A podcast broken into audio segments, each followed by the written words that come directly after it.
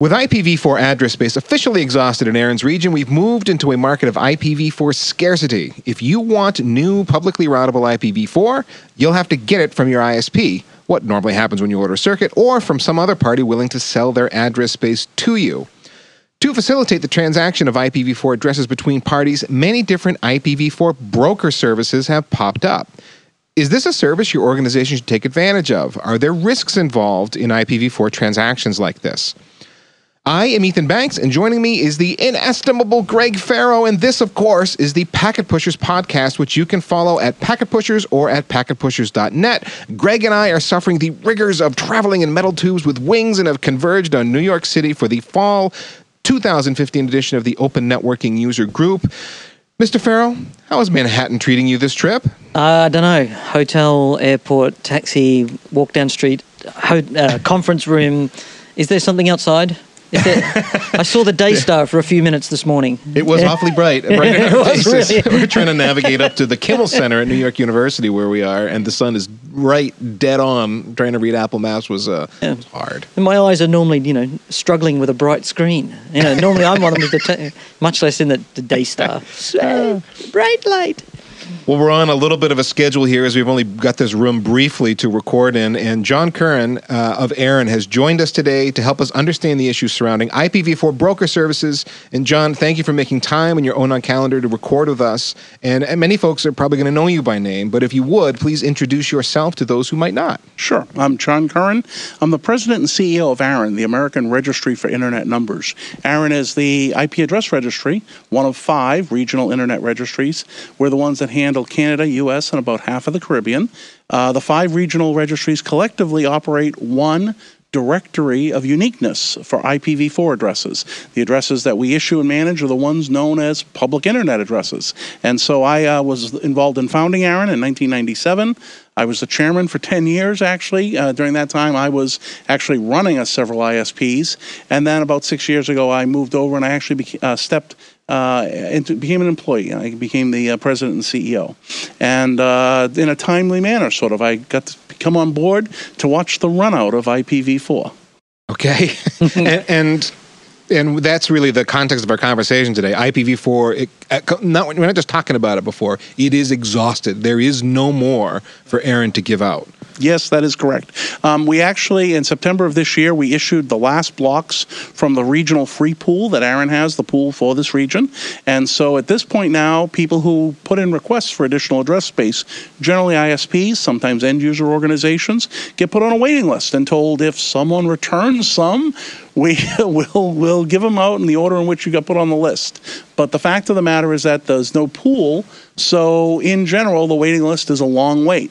Mm. Okay. And do people really return IPv4 addresses? Uh, actually, we I have to advise people when they're trying to return them that there's a market and these actually have value. Uh, mm. But even so, we do have occasionally people return them. We have organizations that go out of business with no clear successor, where they're effectively dissolved yep. and those addresses are reclaimed. Um, and so there are a few addresses that come back from time to time, and uh, so it's not impossible if you're on the waiting list to get addresses issued, but it's not something you'd want to rely on as a, as a regular part of your business. It's not plan. impossible, but it's highly improbable. It, it, hmm. it is. Uh, it's quite unpredictable and uh, not something, again, that you'd really want to plan a business around. Right. Now, now I understand some registries perhaps had reserved a few blocks for this, but but ARIN didn't. And actually, we were talking about this in right. email. You told me I'm thinking about it a little bit right. wrong. So if you think about it, um, ARIN actually doesn't make the policies. The ARIN community does, and that's everyone. We have a uh, meetings that we occur twice a year. You can participate in site or online. We have a mailing list, and literally the community drives that process. ARIN's the one that takes those policies and actually turns the crank and implements them. Mm-hmm. In the ARIN region, there was no policy to reserve any IP address space. Few reservations. There's one reservation for critical infrastructure. Things like exchange points actually have a reserved block. Mm. If you're setting up a new exchange point, you can get a small amount of IPv4 address space. Similarly, there's a reserved block block that you can get an allocation for for IPv6 transition equipment. Mm-hmm. So if you need IPv4 addresses so that you can do transition to and from v6, you can get a small allocation out of that. But we have no general purpose reserve. And uh, the reason that, to paraphrase what I, the discussion in this region went, is there's enough uh, opportunity in the market to fulfill that need that there's no reason for us to have a reserve. Let the market actually do its job. So you set up the ability for people to buy and sell or to trade IPv4 addresses. Right. People, uh, well, you say trade, that's an interesting term. Let's say transfer. The reason I'm uh, not going to say trade is because addresses go to the parties who need them. We still qualify to make sure those addresses are going to network operators. So if you have a network and you're going to be using those addresses, just as we qualify to give you address space for the last 20 years, hmm. now you qualify to be a recipient of additional address space. So if Greg Ferro, you know, if I just rocked up to you and said I need a pool of IPv4 addresses, You're not a qualified I found recipient. somebody to give me, you know, I'm going to pay for them from this person. You're going to say that transfer can't go through. The fact that you don't have an operational network that needs them means you're not a qualified recipient, so hmm. they, they can't be transferred.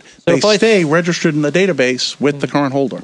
And now, if I think through that, that's to stop there being a speculative market for somebody to actually go and buy hold addresses and then conduct a futures market in addressing. Is that so really? IP addresses have always been issued to people who need them. We've had a free pool that was held centrally, and then as operators showed that they needed addresses, they had them issued. We've never had them held by parties who had no operational need. Hmm. The community decided not to change that. Hmm. Okay, so in effect, we're taking the same practice of making sure these addresses are available only to parties who are going to use them and continuing them in the market dynamic. Hmm.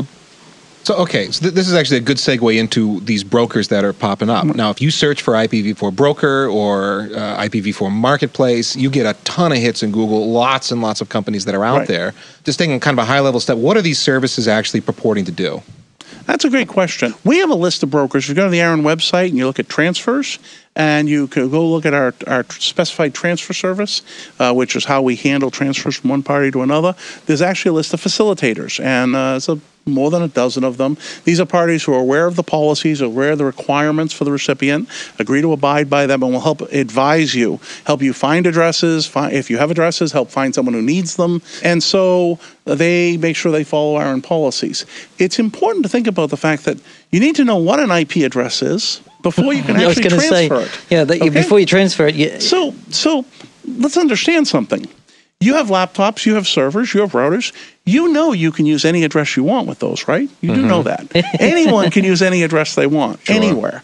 No one says what you can and can't use. An IP address is not a license to use an IP address. An IP address is not a license to u- configure your routers with a certain number. Hmm. An IP address is just a unique entry in a registry. Now, there is multiple registries out there. There is a set of registries called the Internet Number Registry System, the RIRs. We've been doing this since the beginning. We're the most popular registry, okay? And um, that is a unique, when you have an IP address block, it's generally in one of the RIRs, Yeah. okay? That's what people think about as public IP addresses. Sure, yeah. But there are people who use addresses, that use the entire IPv4 address space with their own registry. I know vendors who do that. I know private VPNs and uh, exchange partners who do that. And so when you say an IP address block, I have to ask you, in what registry are you talking about? If you're talking about IP address blocks that are in the Internet Number Registry System, at the end of the day, what those are is entries in a coordinated database that five parties run.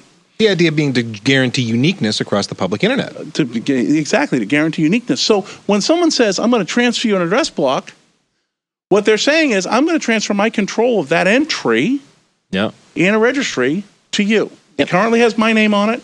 I'm going to transfer it to you and put your name on it.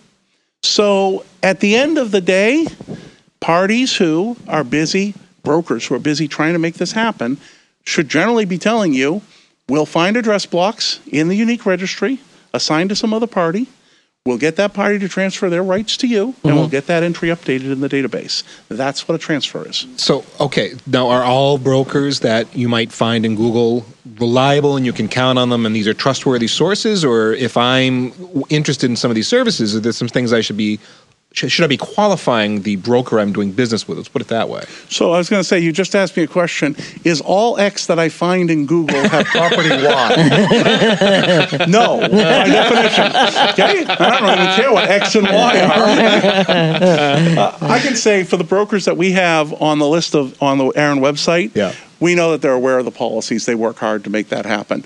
We don't know about all the other ones. Uh, and quite frankly, it's something for someone to pay attention to because at the end of the day, if someone says, if you need more address, address space, you can go on the waiting list. Okay. By the way, if you're on the waiting list, you're already qualified, right? Isn't Yep. that interesting? We've qualified you and put you on the waiting list, okay? Yeah. So brokers know absolutely. In fact, there's a number associated, which is the largest block you qualify for. It's a reason why people say, I'll, I'll go on the waiting list, okay? Yep. Now, as long as you're a qualified recipient, there's lots of parties who have address space who will be interested in talking to you. Yep. And in fact, anyone who wants can join. We have a listing service. You can actually go see the entries on the waiting list and get that.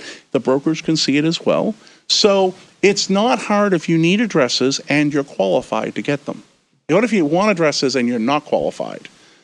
That's a whole nother matter because, again, we have to operate the registry, which is your registry, all the members' registry, the community's registry. We have to operate according to those policies. We don't update the registry unless we know the recipient's qualified. So, so just because this goes back to what Greg, what uh, what you were talking about early on. Just because I want some IPv4 address space, if I'm not qualified, ARIN is not going to facilitate the transfer. Just because there's some broker in the middle trying to make it happen or whatever, Right. I can't just get address space because I want it. No one is buying address space to sell it. Right. The community, the community has set up policies that say, just as we gave addresses to operational networks, now you can transfer addresses to operational networks. But if you don't have an operational need, no, you can end up having those addresses assigned to you. Now, uh, let me express some caution here. This is ARIN, right? So John's speaking on behalf of ARIN, which is the American Right. US RIR Right. for issuing IPv4 addresses. It may vary globally. So there are four other registries. There's APNIC, there's mm-hmm. AFRINIC for AFRINIC, Africa, there's RIPE in Europe, and there's Let's um, talk about a few of those other mm-hmm. RIRs. So, for example, in Asia Pacific and RIPE, they also have needs based policy because we have transfer policies that work between the ARIN region and those regions. Mm-hmm. And so our policy says that we transfer to other regions that have a needs based policy. So both APNIC and RIPE have a needs based policy.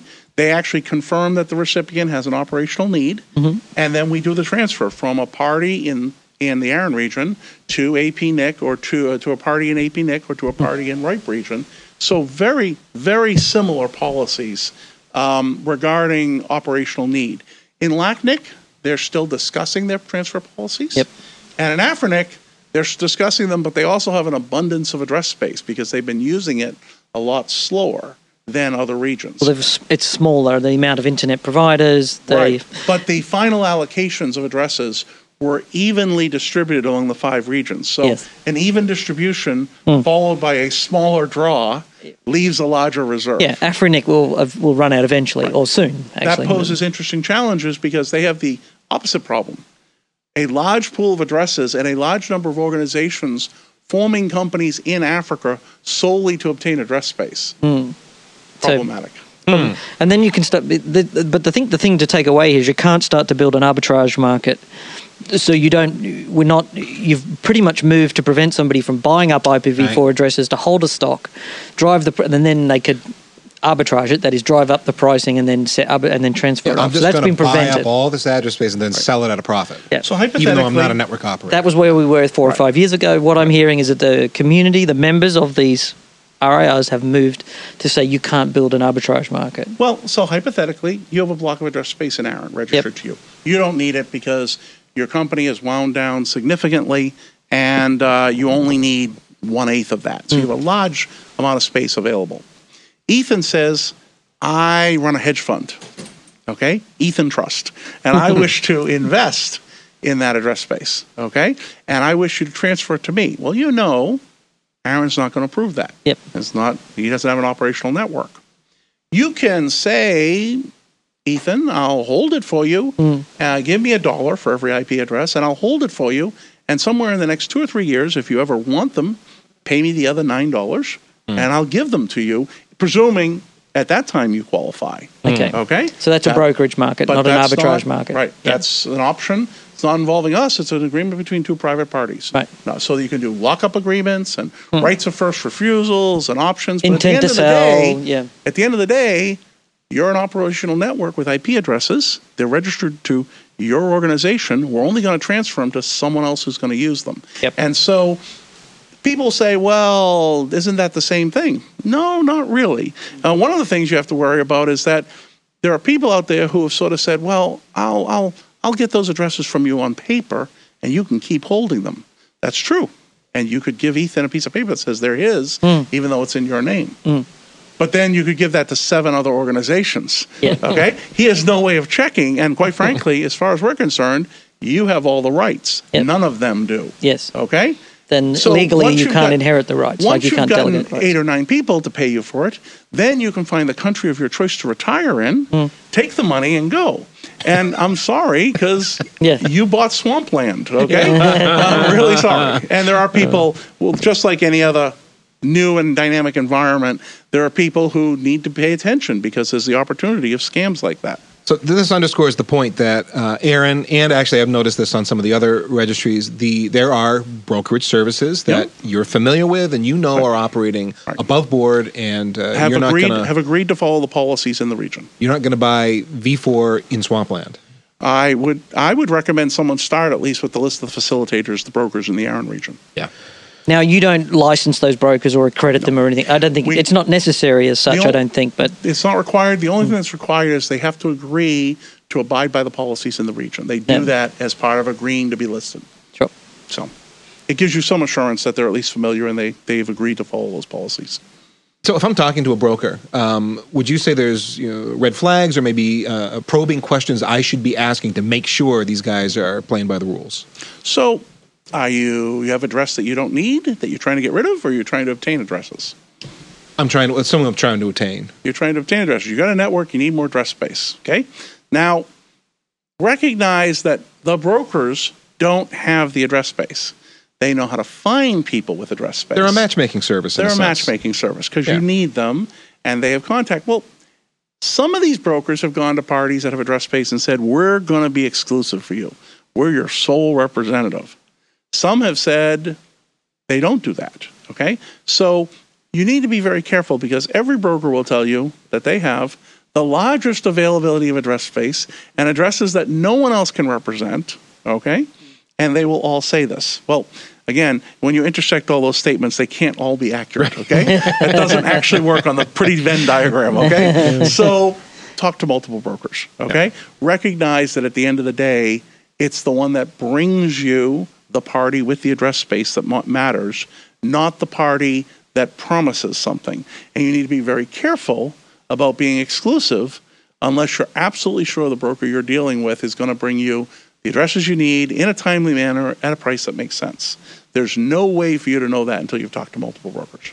But your first, but coming back to something you, you that tricked to me earlier was that you're saying get on the waiting list so that ARIN can qualify you as a suitable recipient. Right. The broker isn't going to take you seriously unless you're qualified. From, Or well, any respectable broker isn't going to take you seriously unless you're on the ARIN waiting list. Getting on the waiting list is easy. You can pre-qualify. We Yep. we pre-qualify you, and we tell you here you're qualified up to this size. You give us the same information you would have given us when you were applying to have us issue you address space from the free Or- pool. yep.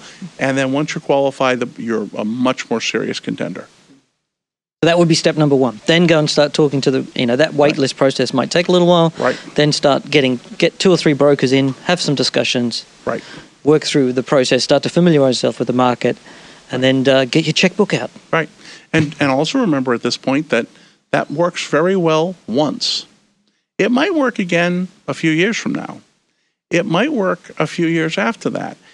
The question is at some point you have to also think about the fact that that's a very unpredictable market. Yep. Very hard to know what will be available and at what price. And so you have to at the same time figure out long term what do you want your reliance on IPv4 to really be? Which, of course, is the whole. Uh, we haven't talked about it at all, but the underlying thing here is get yourself over to IPv6. Certainly, if you're a service provider connecting up new customers, a lot of them have already realized that a sip at a time going to the market for IPv4 isn't something that's viable for their business. Right. Okay.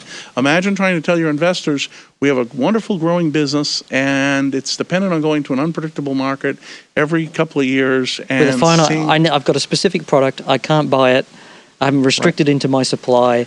it, it's well certainly it'd give me pause to put money into something. Yeah, for sure. Well, it seems like I think we've done this good enough. A short Yep. show, but Yep. uh, we had a point to make. I think we've made it. good to learn this process because I wasn't aware. The last discussion I saw was about four or five years ago, and I was listening to people make outrageous claims about arbitrage markets and twenty dollars an IP address and Yeah, when in fact it's much more controlled than that. The the policy. final path that we've actually ended up with sounds much more focused on Yeah. community and the way the internet was built and participatory and fair. Well, John, thanks for taking time Thank to, you for to join me. us. And uh, we, we this is a very social show, community oriented. Is are you active on Twitter? You got a blog or anything you want to I, plug? I am actually. You can find uh, ARIN uh, on Team ARIN. Um, so it's uh, hashtag Team ARIN. Uh, you can also find uh, me. I'm on. I'm on Facebook and LinkedIn, so don't hesitate to reach out. Uh, if you go to the ARIN webpage, uh, click social media, you'll see all our contact information. That's great. Thanks a lot for joining us. And thanks for listening to Packet Pushers today. You can find this and many more fine, free technical podcasts along with our community blog at packetpushers.net. By the way, you too can blog with the Packet Pushers. Send an email to packetpushers at gmail.com and let us know you're interested. We'll get you set up. Hey, you should know that Packet Pushers has several different podcast channels these days, including the weekly and priority Q shows about network engineering, the network break with news, views, and analysis, and Datanauts on data center architecture and silo busting. We strive to deliver interesting, useful content about IT each and every month, and we hope that you like what we're creating. So follow us on Twitter at Packet Pushers, find us on LinkedIn, like us on Facebook, and rate us on iTunes. And last but not least, remember that too much networking would never be enough.